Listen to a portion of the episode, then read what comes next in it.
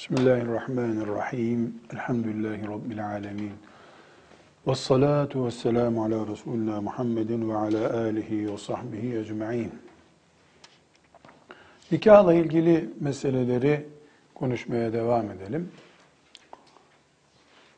Şeriatımıza uygun e, bir nikahın gerçekleşmesi için özellikle Müslümanlar açısından muhakkak bilinmesi gereken bir denklik meselesi vardır. Denklik deyince iki şey kastediyoruz. Birincisi din denkliği. Kadınla erkek Müslümanlıkta denk olmalıdırlar. Yani Müslüman Müslümanla evlensin. Kafir kafirle evlensin. Bir bu anlamda evlilik diyoruz. Buna denklik diyoruz. Bir de sosyal şartlar olarak evleneceklerin birbirlerine denk olmasını şart koşuyoruz. Burada önemli e, bir mesele var din konusunu ikinci bir mesele olarak ele alayım da öncelikle kişinin soy olarak, mal olarak ve bedensel yapı olarak, fiziki yapı olarak bir de yaşantı tarzı olarak dengiyle evlenmesi gerekir. Tekrar ediyorum. Soy, mal, fiziksel yapı ve dini yaşantı. Dini yaşantı ne demek? Teheccüd kaçırmayan, pazartesi perşembe orucunu ihmal etmeyen bir hanımefendi, cuma namazını kılan bir erkekle evleniyor. Denksizlik var ortada.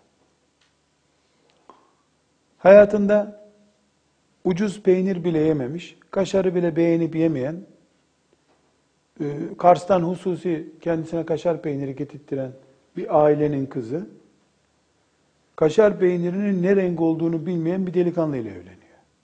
Denksizlik var. İşte filanca büyük hoca efendilerin kızı, filanca namaz niyazı olmayan ailenin oğluyla evleniyor. Veya tersi bunlar tabi. Dengesizlik var ortada. Taşı sıksa taştan su çıkaracak kadar pehlivan birisi kütürün bir bayanla evleniyor. Dengesizlik bunlar. Bu tür yani kişinin soy, mal, bedensel yapı, ve İslami yaşantı olarak herkesin dengiyle evlenmesi şeriatımızın tavsiyesidir. Aile mutluluğunun bu hususta e, ciddi bir şekilde etkileneceğini fukaha dikkate almışlardır. Ancak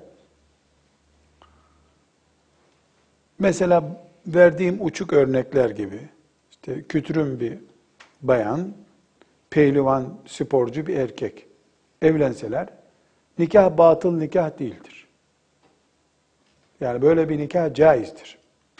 Ama fukahanın bir bölümü neredeyse caiz değildir diyecek kadar üzerine düşüyorlar bu meselenin.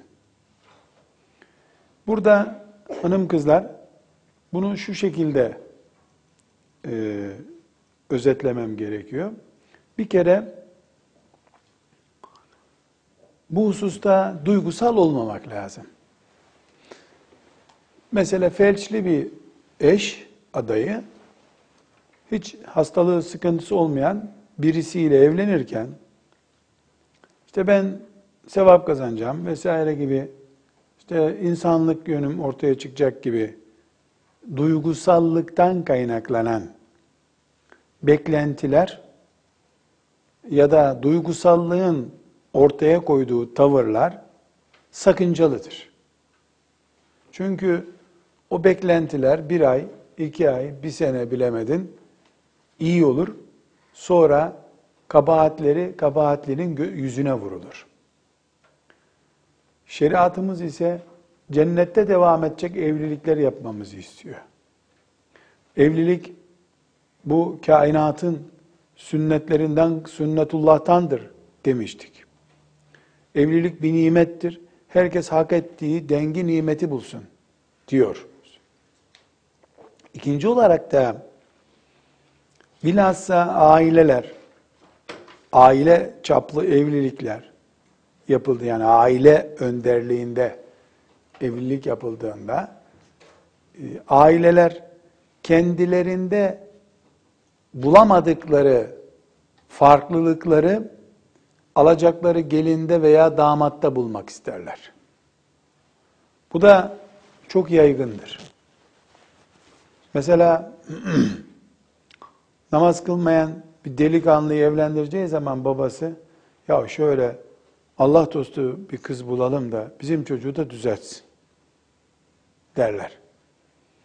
İşte belki de şarap içen bir çocukları vardır. Şöyle tesettürlü, hafız bir kız olsun bizimkini de adam etsin. Yahut da bütün dünyanın temel karakteri kendisi fakirdir, zengin bir kız, zengin bir damat arayışı içinde olur. Kaçırılmaz bir fırsat bu. Fakirlikten kızımız da kurtulur, biz de kurtarırız. Bunlar realiter değil bir defa. Allah'tan korkmak lazım. Kız hafız veya filan kabiliyeti var, güzel hanımefendi. Allah'tan korkmuyor musun? Üstelik de çocuğunun serseri olduğunu da söylemiyorsun. He bizimki de fena değil. Çok helal sütle emzirdik. Zemzemle yıkadık sanki. Bu mübarek evliya çocuğu. Bir de nikaha iki gün kala fırtınalar kopuyor. Fiyasko her şey ortaya çıkıyor. Bu tuzaktır. Herkes dengini bulmalıdır. Dengini bulmadıkça adalet yerini bulmaz. Nikah yapsa bu tip uçuk farklı uçlar birbiriyle nikahlansalar bu nikahlanma batıl mıdır? Batıl değildir. Ama yani bu bir tuzaktır, hiledir. Bu hile vebaldir. Allah bunu sorar kuluna. Herkes dengiyle evlensin. Şöyle bir mazeret hemen ortaya çıkarıyorlar. Diyorlar ki, e o zaman bunları kim düzeltecek? Baba olarak sen 25 senede düzeltemedin de el alemin kızı nasıl bunu düzeltecek? Seninkini düzeltirken o kızcağızı yetiştirmişler. Hoca hanım, hanımefendi, melek gibi bir kız yetiştirmişler. Yani insanlar melek gibi diyorlar iyi olunca. Melek gibi bir kız yetiştirmişler. Hakkı değil mi onun? 25 yaşında evlenecek. Şunun sırasında ömrümün geri kalan kısmını da benim derdimi anlayan, benimle teheccüde kalkan, benim gibi perşembe günü oruç tutan bir Müslümanla geçireyim demek hakkı değil mi? Sen kendini düzeltmeyi kendinde hak görüyorsun. Oğlunun pisliklerini örtecek bir temizlik makinesi gibi istiyorsun onu. E onun da hakkı öyle. Onun da kendine göre hakkı var. E peki e bu serseriyle serseri bir kızı evlendirirsek e, ne yapalım? Yani evlenince düzelmek diye bir şart mı var? Bu şekilde yapılmış evliliklerden kim görmüş? E, iyi bir kız geldi de çocuğu adam etti. Aksine e, kaliteli bir cihaz gibi o daha çabuk bozuluyor. Serseriyi bulunca o da ona ayak uyduracak bu sefer. Evlilik merhalesinden önce e, onu düzeltmeye çalışmak lazım. Babasından korkup düzelmiyor, anasından öğüt alıp düzelmiyor, hocasından düzelmiyor, karısından laf dinleyecek de düzelecek. Gerçekçi olmak lazım. Fıkıh bu hususta e, nikahın şahitlerde olduğu gibi e, ağır şartlarındandır, mehirdeki gibi kesindir demiyor. Ama e, şunu da diyor. Böyle bir şey var. Huzurlu yuva kurmak isteyen bunu incelesin. Ne yazık ki işte öbürünün de mal gücü ortaya çıkıyor. Bunda takva var, onda mal var. O onun takvasına dadanıyor, o da onun malına dadanıyor. İkisi de aradığını bulamıyor sonra. Sonra ikisi de berbat oluyorlar. Hayalci olmamak lazım. Bir önceki derste ne dedik? Evlilik akittir dedik. Allah bunun ana çizgilerini çizmiş, gerisini siz belirleyin demiştir. İnsan e, iyi düşünüp, Anadolu'da güzel bir deyim var. 40 ölç bir biç diyorlar. Yani kumaştan gömlek yapacaksın. 40 kere ölç böyle mi böyle mi? Çünkü bir kere kestin mi kumaşı bir daha onu ölçemezsin. Evliliği de 40 kere ölçüp bir kere biçecek şekilde yapmak lazım. Evham olması yanlış tabi. Yani ölçeceğiz diye de bütün insanları getirip tek tek e, mıknatısla içlerindeki şeyleri ölçecek halimiz yok. Ama e, bir miktarda Müslüman basiretli olması lazım. Gelişi güzel e, kararlar vermemeli Müslüman. Bu meselenin dört açıdan ele alındığı boyuttur. Dedik ki soy açısından herkes soyuyla evlenmeli. Bu soyuyla dediğim yani dengiyle. Adamın babası, dedesi belli. Çanakkale Harbi'nde e, gazi olmuş filancanın torunu, köyün eşrafından herkes elini öpmeye geliyor. Sen onun kızısın, torunusun. Öbürü de nerede ne olduğu belli olmayan, benim babam ve amcam filancadır demeye bile utanıyor. Ailesini gizleme ihtiyacı hissediyor. Evet onun bir kabahati yok bu hususta. Ama yarın yüzüne vurulacak bunlar. Sen filancaların torunu değil misin be? Senin baban o PTT soyulduğunda yakalananlardan biri değil miydi dediğinde kıpkırmızı olacak yüzü. Evet bu ona söylenmemeli. Hakkı değil söylenmek ama kavgada kimin ne söylediği belli olmuyor. O kimle evlenmeli? Bunu söyleyecek cesareti bulmayacak birisiyle evlenmeli o. Herkes dengini bulmalı. Soy açısından, mal açısından üç aşağı beş yukarı zengin kızla evlenen naz çekeceğini bilmeli. Zengin damat alan parasını masaya koyarken dilini de istediği gibi uzatır. Bunu bilmeli herkes. Hele bir para görelim, araba alalım da ne derse desin diyorsan e, biz insanlarla konuşuyoruz. Şahsiyetine önem verenlere anlatıyoruz bunu. Bir arabaya satılacaksa her şeyin senin şahsiyetin. Bir araba uğruna boşanıncaya kadar kahır çekeceksen valla istersen kamyon al o zaman ben karışmam bu işe. Ama dengini bulmalı herkes. Aynı şekilde e, insanlar bedensel olarak da tipini bulmalıdırlar. Hatta boy boyu bulmalıdır. Bir 90'lık bir kızla bir 70'lik bir delikanlı evlenmemeli. Yani merdivenle mi çıkıp e, saçını tarayacaksın? Herkes boyuna dikkat etsin. Fiziğine dikkat etsin. Mesela miyop insanlar var. Yani bücür demeyeyim, bücür kelimesi ayıp söylenmemesi gerekiyor ama miyop insan. Yani çok da yaygın bunlar. Mesela onlar 70 kilo oldu mu çok şişmanladım diye tedaviye gidiyorlar. Patladım, 70 kilo oldum. Öbürü de 70'e gelince şükür kurbanı kesiyor. Elhamdülillah 110'dan 70'e düştük diyor. Yani bunların beden yapıları farklı. E bunların zevklerinin de farklı olacağı belli bir şey. Okulundan mokulundan hikaye ile babasını babasını beğenip böyle bir tuzağa düşmemeli insan. Caiz mi bu? Ya caiz tabii canım. İki metrelik bir insanla bir metrelik bir insan evlense bu haram değil. Ama bir ay sonraki fırtınaları önceden gören bir hava tahmini incelemek lazım. Dördüncü olarak da dini yaşayışta Müslümanlığı konuşmuyoruz. Müslümanlık zaten yani konuşulacak bir şey değil. Dini yaşayış. Yani herkes Müslüman ama birisi bankayla ilişkide sakınca görmeyen bir erkek. Bunun da enteresan bir örneğini e, rastladım. Öbürü de e, hayatı bankadan bankanın önünden geçmemiş. Babası da bankanın önünden bile geç. Bakkala giderken bile arka sokaktan dolaşmış. Bankanın önünde. Böyle takva bir kızla bankada çalışan biri evlenir miymiş? Bir gün bir dostum dedi ki hocam kızımı istiyorlar dedi. Çok ciddi referansla geldiler dedi. Filan büyük zat var ya dedi. Onun adamıymış dedi. E ne istiyorsun daha bana ne soruyorsun dedim. Dedi Ziraat Bankası'nda çalışıyor damat adayı dedi. Hangi Ziraat Bankası'nda dedim. Bildiğimiz Ziraat Bankası.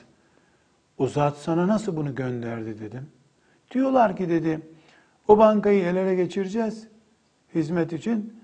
O banka ele geçirilmesi için orada bulunması gerekiyor. İşte orada şu bölümdeymiş. Onun için siz onu yok sayın o bankayı verin kız. Dedim ya bunu bana sor, sormadın kabul ediyorum. Kapat bu telefonu dedim. Ya dedi ben karar vereceğim.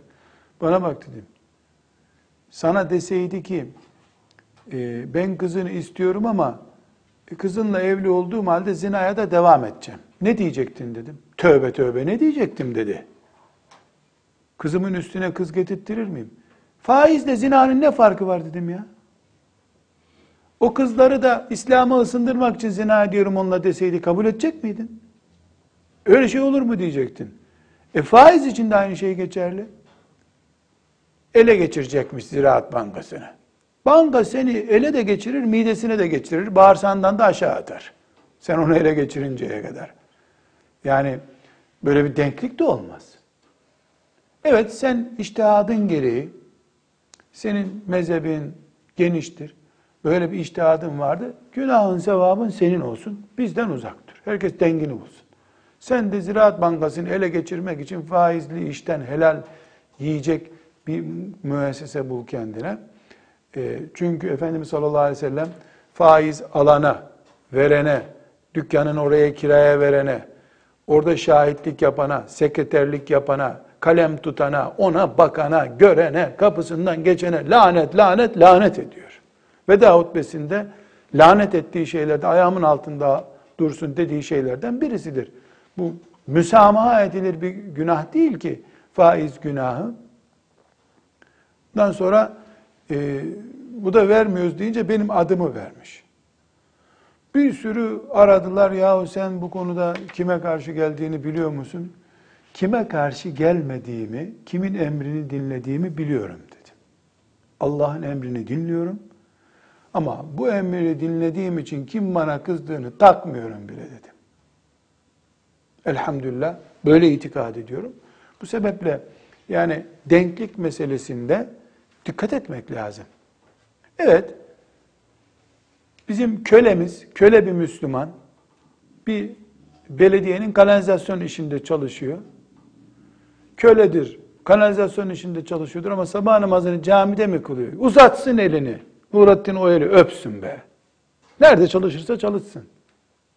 Kanalizasyonda çalışsın. Sabah namazını camide kılmış bir adam uzat elini. Uzat. Biz öyle bir köleyi kulağı kesilmiş bile olsa başımıza halife tayin ederiz. Böyle itikad ama bankada çalışıyorsan yokum ben bu dünyada. Sen bankada çalışıyorsun. Keşke kanalizasyon işçisi olsaydın. Da bankada kanalın içinde kalmasaydın. Bankada olmak kanalın içinde kalmak demek.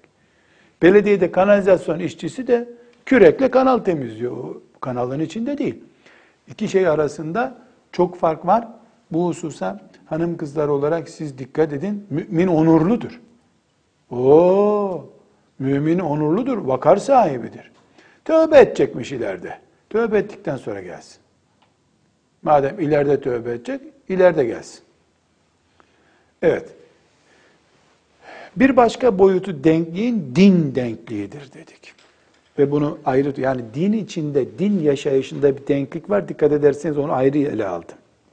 Ama Müslüman olup olmamakta da bir denklik var. Bu çok önemli. Bu dört şey yani dinde, soyda, malda ve bedensel yapıdaki denklik nikahın varlığını etkilemez. Zina olmuş olmaz. Bak bunu çiziyorum altını. Ama Müslümanlıkta denkliğe gelince Müslüman Müslümanla evlenecek. Bu kanun çok önemli. Bu dinin olmasa olmaz şartlarından biridir. Hatırlarsanız önceki derslerimizde muharramat yani haram evliliğin haram olan boyutlarını sayarken müşrikle evlilik diye bir şey getirmiştik. Sonra da demiştik ki bunun ayrıntısı var. Ayrıntı bir ders yapacağız bununla ilgili demiştik.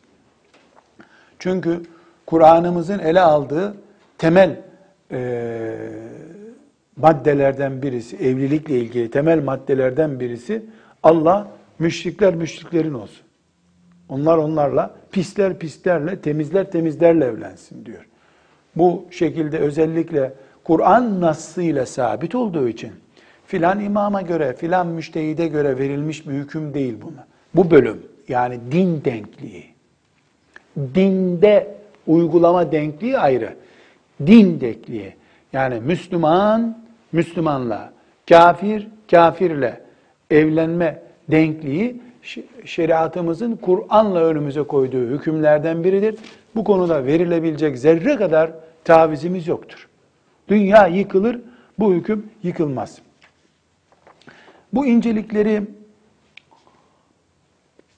özellikle madde madde ele almak istiyorum. Birincisi Müslüman bir erkek üç sınıf kadınla evlenebilir. İsterseniz siz bunu şablon yapın. Evliliği kadın erkek diye ayırın. Hani o yasa muharramat şablonu gibi bir şablon yapın siz. Müslüman erkek kimlerle evlenebilir? Bir, Müslüman kadınla kendisi gibi. İki, Yahudi kadınla. Üç, Hristiyan kadınla. Dördüncü, evlenebileceği bir kimse yoktur. Bazı alimler mecusiliği saymışlarsa da yok. Böyle bir ittifak yoktur ortada. İkinci olarak kadın kimle evlenebilir diye bir şablon yapalım. Kadının evliliğine gelince kadın, Müslüman kadın sadece Müslüman erkekle evlenebilir.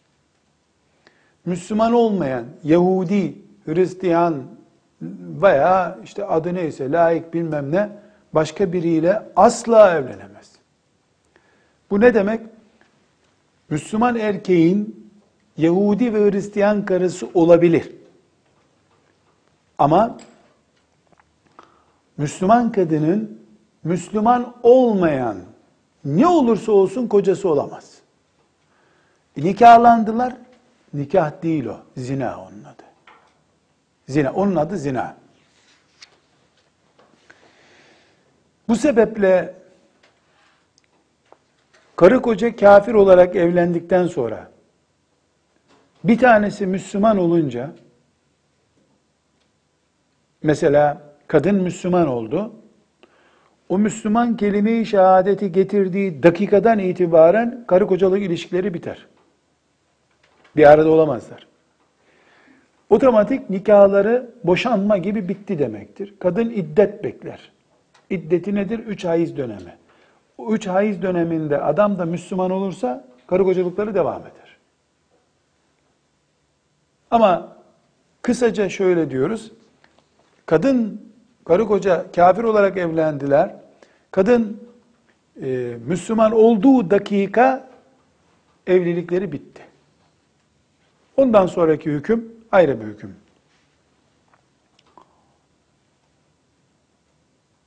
Bu sahneyi ters çevirelim. Karı koca Müslüman olarak evlendiler. Maazallah bir tanesi dinden döndü. İrtidat diyoruz. İrtidat. Dinden çıkmak, İslam'dan çıkmak demek. Kadın veya kocası irtidat etti, dinden çıktı. Aynı şey otomatik olarak gene gerçekleşir. Hangisi irtidat ederse etsin, nikah anında biter. O dakika biter nikah. Yapacak hiçbir şey yok. Ee, döner iddet içerisinde kadının iddeti kadar bir süre bekleneceği bir zamanda Müslüman olursa irtidat eden nikah devam eder. Müslüman olmazsa nikah gene biter. Şimdi iki konumuz var kızlar. Evliliğin temel şartlarından biri dedik, e, Müslüman Müslümanla evlenecek. Ama bir ayrıntı getirdik. Yahudi ve Hristiyanla evlenebilir. Müslüman bir erkek. Müslüman kadın kimseyle evlenemez Müslümandan başka. Bir bu var. Bir de İslam ümmeti içerisindeki ehli sünnet dışında kalan fırkalardan, batıl denen fırkalardan birine mensup, mesela Nusayri fırkasına mensup ki Müslüman cemaat içinde, Müslüman toplum içinde yaşıyor. Böyle biriyle evlilik yapılabilir mi? Birincisi Yahudi ve Hristiyan kadını olabilir Müslüman bir erkeğin ama ama bu bir sorunun cevabıyla gerçekleşecek. Nerede Hristiyan? Nerede Yahudi? Şu anda dünyada Yahudiliği din olarak benimsemiş Yahudiler var. Ama Hristiyan yok. Bir defa Hristiyanlar teslise inanıyorlar. Yani orijinal Hristiyan değildirler. Müşrik Hristiyandırlar. Bu nedenle Meryem Allah'ın eşidir diye inanan, İsa Allah'ın oğludur diye inanan birisine biz e, Hristiyan bile diyemeyiz. Dedik diyelim, laikliği benimsiyor olmaması lazım. Bir Fransız Hristiyan laikim diyorsa, seküleristse, sekülerizm Allah'ı hayatın içinde yok saymak demektir. E bu da şirktir. Bu nedenle diyoruz ki ben Müslümanım, Yahudi ve Hristiyanla evlenmem caizdir diye evlenenler uçkur zevklerine dinin en hassas meselelerini alet ediyorlar. Yanlış iş yapıyorlar. Yaptıkları doğru bir hareket değildir. Ortada ciddi bir Hristiyan olsa zaten tenezzül edip seninle evlenmez o. Hristiyan gelip samimi bir Hristiyan seninle evlenir mi? Hiç Yahudi kızla evlenene rastladınız mı? Hiç duyulmuş mudur Yahudi kız? Ciddi bir dindar Yahudi evlenmez başkasıyla. Nasıl Müslümanlıkta böyle bir hassasiyet var? Yahudi'de de var. Bu nedenle bu husustaki yani Yahudi ve Hristiyan olabilir erkek Müslümanın karısı cümlesine böyle bir dipnot koyduk. İkinci dipnot Nusayri denen fırka evet Müslümanların içinde yaşıyor. Öz olarak da Ali bin Ebi Talip'te Allah'tan pay olduğunu düşünüyorlar. İsa'ya nasıl bakıyorsa Hristiyan müşrikler Ali'ye de öyle bakıyor onlar. Yani Aleviliğin Ali'yi ilahlaştırmış bölümü bir tür. Dolayısıyla onların zerre kadar Müslüman kabul edilmeleri mümkün değildir. Nusayri biriyle evlenemez. Yani İslam'ın içinde bir mezhep gibi, mış gibi görülebilir. Beş kuruş değeri yok. Ne görülürse görülsün. Yani İslam'ın içinde bir mezhep görüldü diye e, biz onu İslam'dan kabul edecek halimiz yoktur. Burada özellikle vurguladığımız şey İslam'ın isim vererek e, zihinleri bulandırmak istemiyorum. En uç ve Türkiye'de çok yaygın bulunmayan bir fırka olduğu için Nusayrilik ismini zikrettim. Diğer bildiğiniz ehl sünnetin dışındaki fırkalara bunları uyarlayabilirsiniz. Yani bu fırkalardan işte ne kadar e, mesela Caferilik ehli sünnetin dışında bir mezheptir ama ehli sünnete yakındır. Zeydilik ehli sünnete yakın bir mezheptir. Yani nispeten Caferi ile, Şii ile demiyorum. Caferi ile evlilik mümkün olabilir. Başka kimseyi bulamadıysan. Başka kimseyi bulamadıysan. Olabilir. Ama mümin, müminle evlenmeli. Mümin kendisi ehli sünnet itikadına mensupsa ehli sünnet itikadından birisini bulup evlenmelidir. Bir küçük dipnot daha zikretmemiz zannediyorum gerekir. Yani şimdi Müslüman mı? Müslüman. Ehli sünnet mi? O, ehli sünnet tabi. Babası da hacı hem de. Bu ne kadar inandırıcıdır? Onu herkes kendisi karar vermeli. Erkek için de kadın için de. Lafla peynir gemisi yürüdüğü kadar lafla Müslümanlık olur. Bu bizim konuşmamız gereken bir şey değil. Strateji olarak Müslümanın dinini sahiplenmedeki hassasiyetine bağlı bir konudur. Bunu da konuşmamıza gerek yok. Bir konumuz daha var. Açmamız gereken. Biraz önce dedim ki, önceki derste de zikrettik.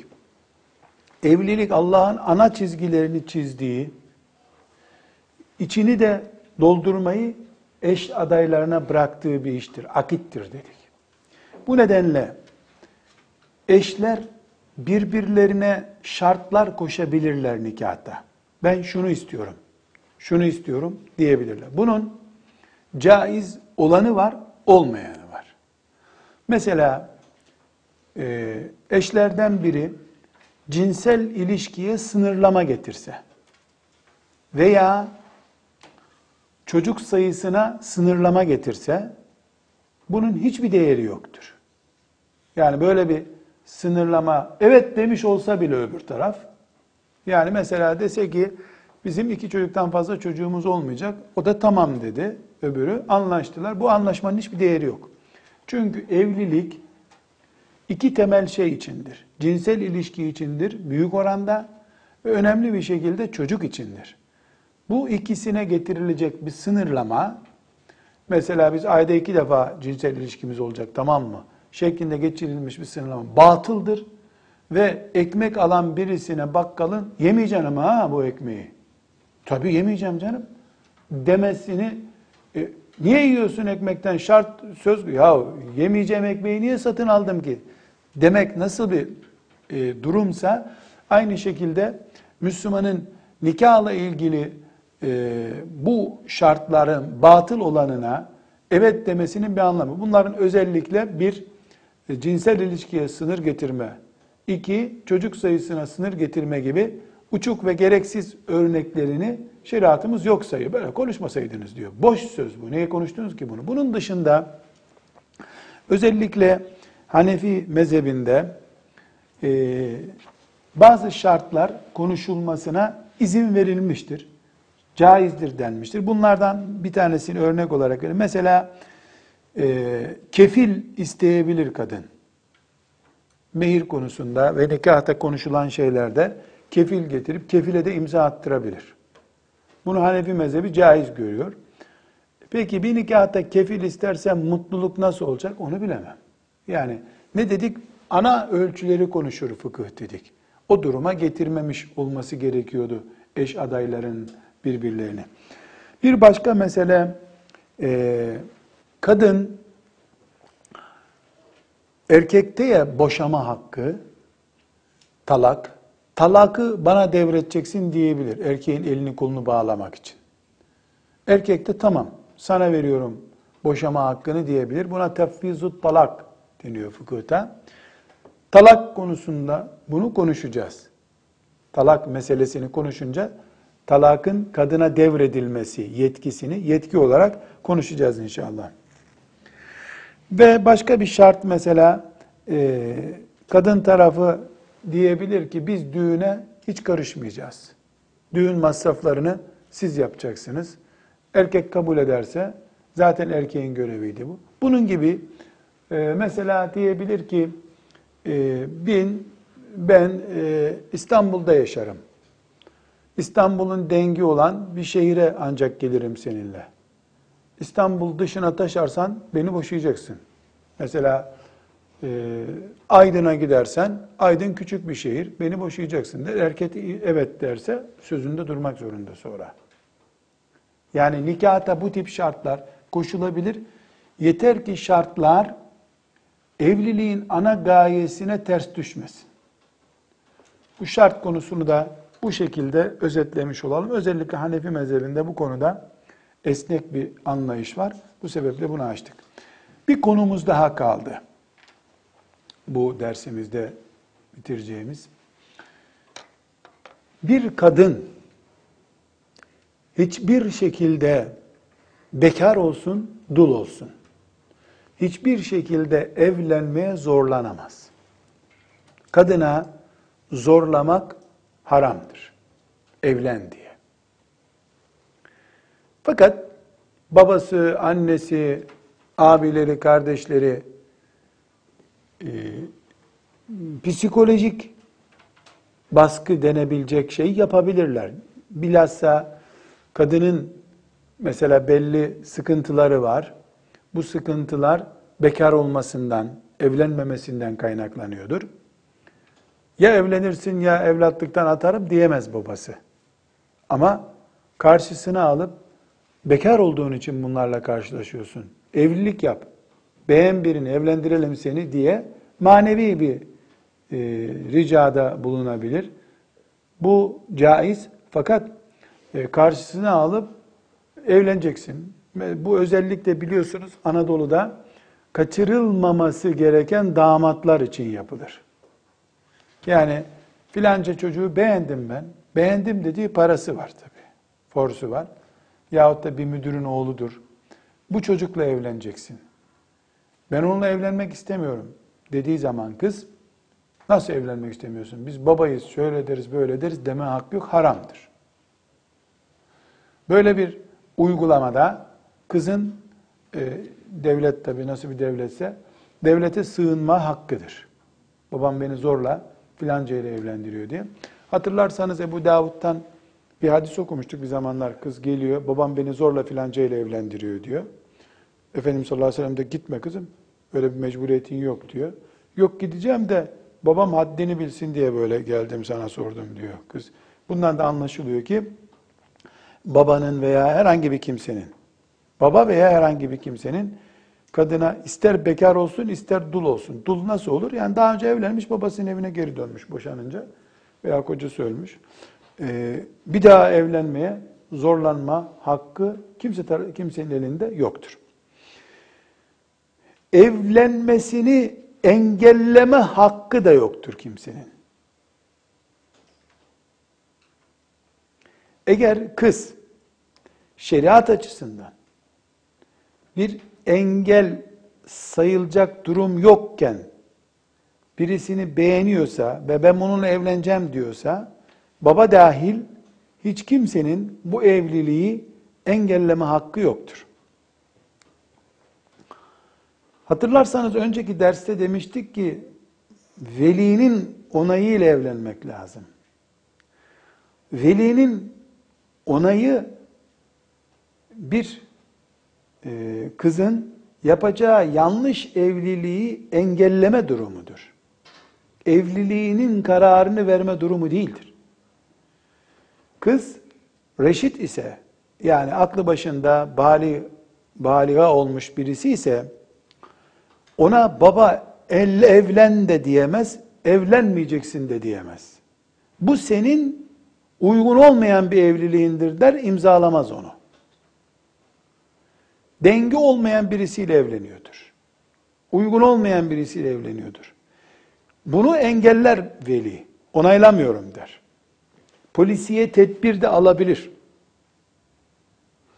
Fakat bu durum kızın bana evlilik farz yoksa ben harama düşeceğim demesiyle mesela baba bu evliliği yaptırmam sana kızım diyor. Kız da diyor ki ama ben zinaya düşeceğim diyor. Burada babanın hakkını kullanmasının karşısına zina haram tehlikem var diye filama kaldırıyor. Ben harama düşeceğim baba diyor. Veya annesinin diliyle söylüyor. Kızımız haram tehlikesiyle karşı karşıya diyor.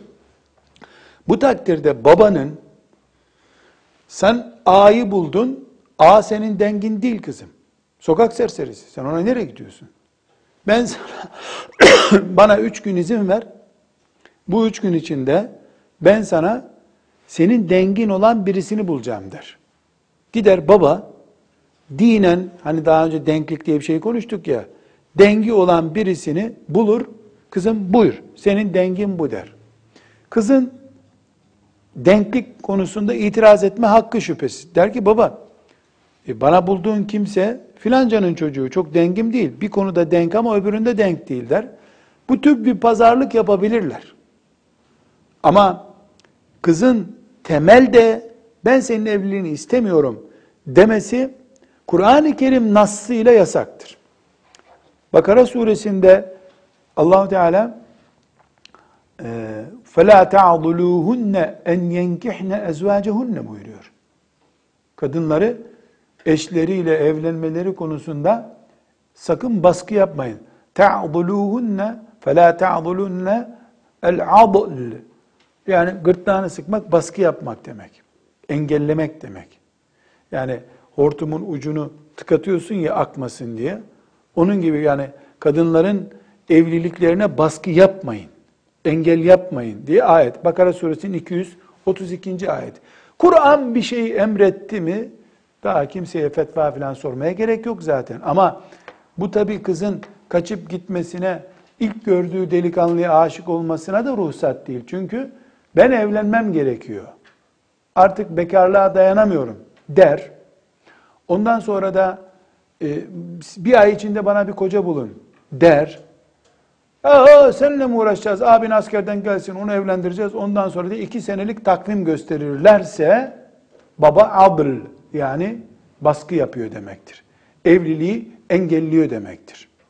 Bu takdirde babadaki bu velayet hakkını kullanıyor baba tabi.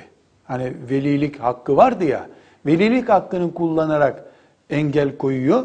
O zaman kızcağızın e, şeriat devletine sığınıp babam üzerindeki velayet hakkını yanlış bir şekilde kullanıyor. Bana zulmediyor deme hakkı vardır. İşte savcılığa şimdiki ifadelerle suç duyurusunda bulunur. Savcılık da babanın velayet hakkını mahkeme kararıyla alır, mahkemeye devreder. Mahkemede vasi tayin eder.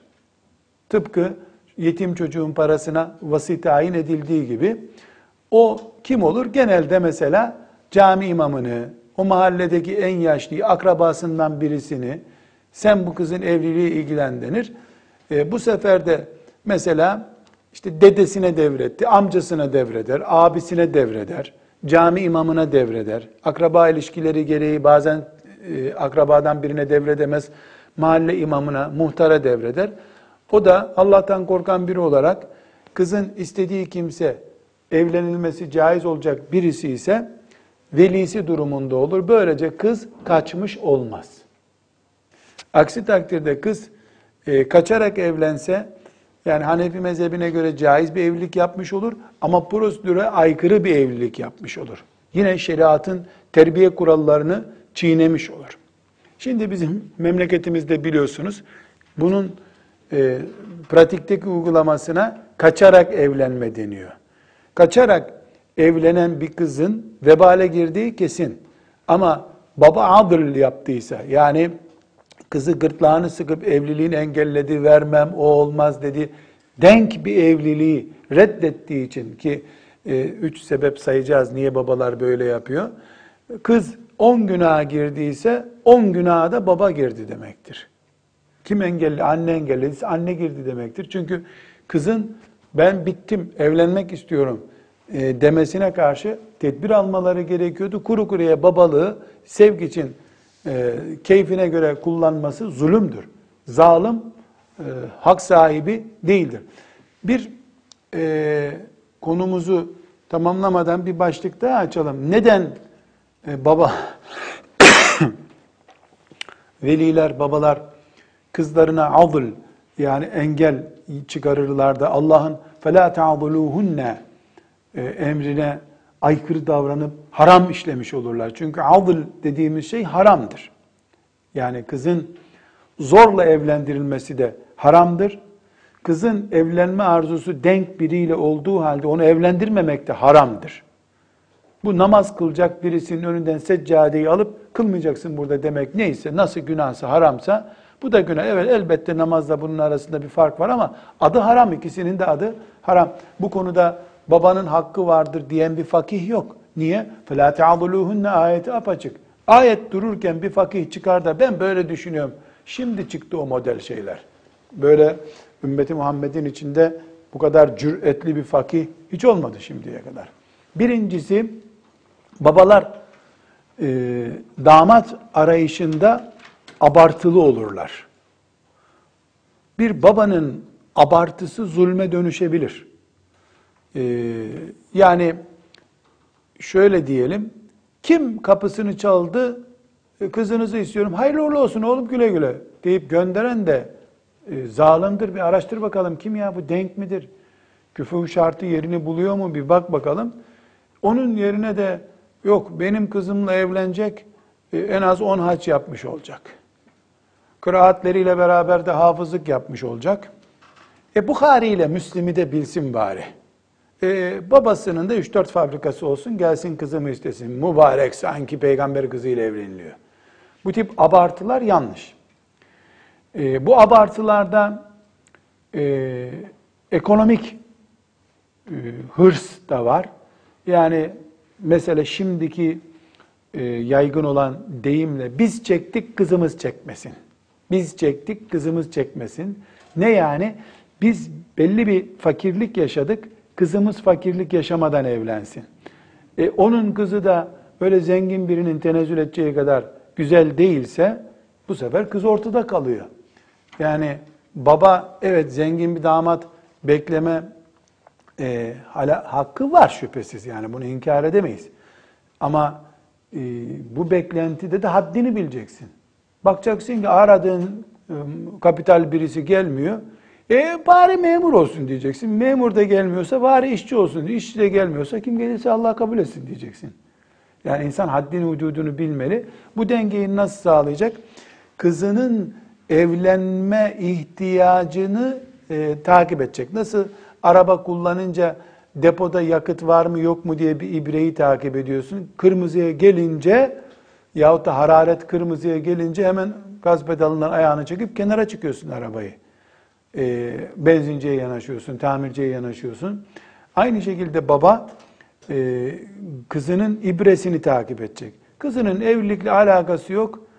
De ki Hazreti Ebubekir'in soyundan olmayanlar ve evlendirmiyorum kızımı. At kafadan gitsin. Baktın ki kırmızı ya yakın geliyor. Çok iyi bir alemin oğlu olacaktı. Baktın ki kırmızıya daha yanaştı. Hala Ebu Bekir'in torunlarından biri gelmedi sana. Müslüman olsun yeter diyeceksin kırmızıyı gör. Yani bu denklemi baba kuracak. Bu konuda istişare edecek. Duygusallığın e, gereği yok. E, bir üçüncü sebep de ahlaksızlıktır. Ahlaksızlık. Başka bir kelime bulamıyorum. Baba da olsa insan ahlaksız olabilir. Nasıl bir ahlaksızlık? Çok basit. Yani bilhassa Anadolu kültüründe kim benim kızımı istemeye geliyor ya? Ne demek bu? Sen kimsin kardeşim ya? Cumhurbaşkanının önüne bile randevu alınıp giriliyor. Benim önüme gelemez kimse kız istemeye. Ahlaksız. Ya da işte biz şuralıyız, biz güneyliyiz, kuzeylilere kız verilmez. Subhanallah ne zamandan beri kuzeylilere kız verilmiyor? Bu bir ahlaksızlık çeşididir. Hayatta iyi ki bir kızı var adamı. Sen kimsenin kızı yok başka. Böyle adamın kızından da insana hayır gelmez zaten yani. Böyle adamları bırak kızıyla ömür boyu turşu kursunlar. Bir de bir sebep daha var onu burada keşke zikretmeseydim diyorum ama çok rastlıyorum.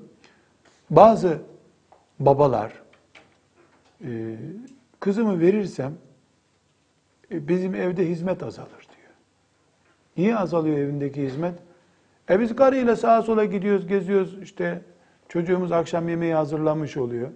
Yani kızını cariye gibi gören bir insan, hizmetçi gibi gören bir insan da çok seviyesiz, ahlakı düşük birisidir. Yani ben başka bir baba da gördüm. Mesela kendisi ve hanımı yatalak hastalar. Ee, birisi bana rica etti. Bizim kız, kızlarını istememiz gerekiyor. Günah mıdır hocam diye. Yo ben bile telefon ederim dedim. Tanıyordum. Telefon ettim. Dedim bir şey diyeceğim sana ama dedim. Çok da içime sinmiyor dedim. Senin kızı alsak olur mu evden dedim. Hocam ne iyi olur ya dedi. Biz hastayız diye kimse istemiyor. Yarın bugün öleceğiz, kızımız bekar kalmasın. Ben ne yapalım hasta hasta biz idare ederiz. İyi olur hocam dedi. Çok hoşuma gitti adamın düşüncesi. Nasıl olsa ben hastayım, niye kızımı süründüreyim burada diye düşünüyor. Merhametli bir baba örneği bu. Merhametli bir anne örneği. Sonra Allah lütfetti, onlar evlendiler.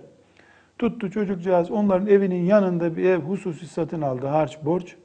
Kızı akşama kadar annesinin babasının yanında bıraktı.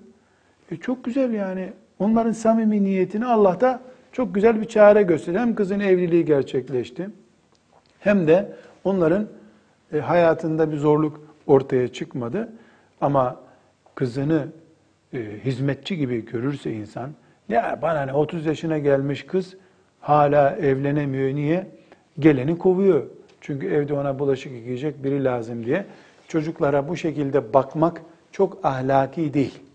Merhametsizlik göstergesi. Evet, evlilikin ayrıntılarından bu meseleleri de görmüş olduk. Sallallahu ve sellem ala seyyidina Muhammed ve ala alihi ve sahbihi ecma'in velhamdülillahi rabbil alemin.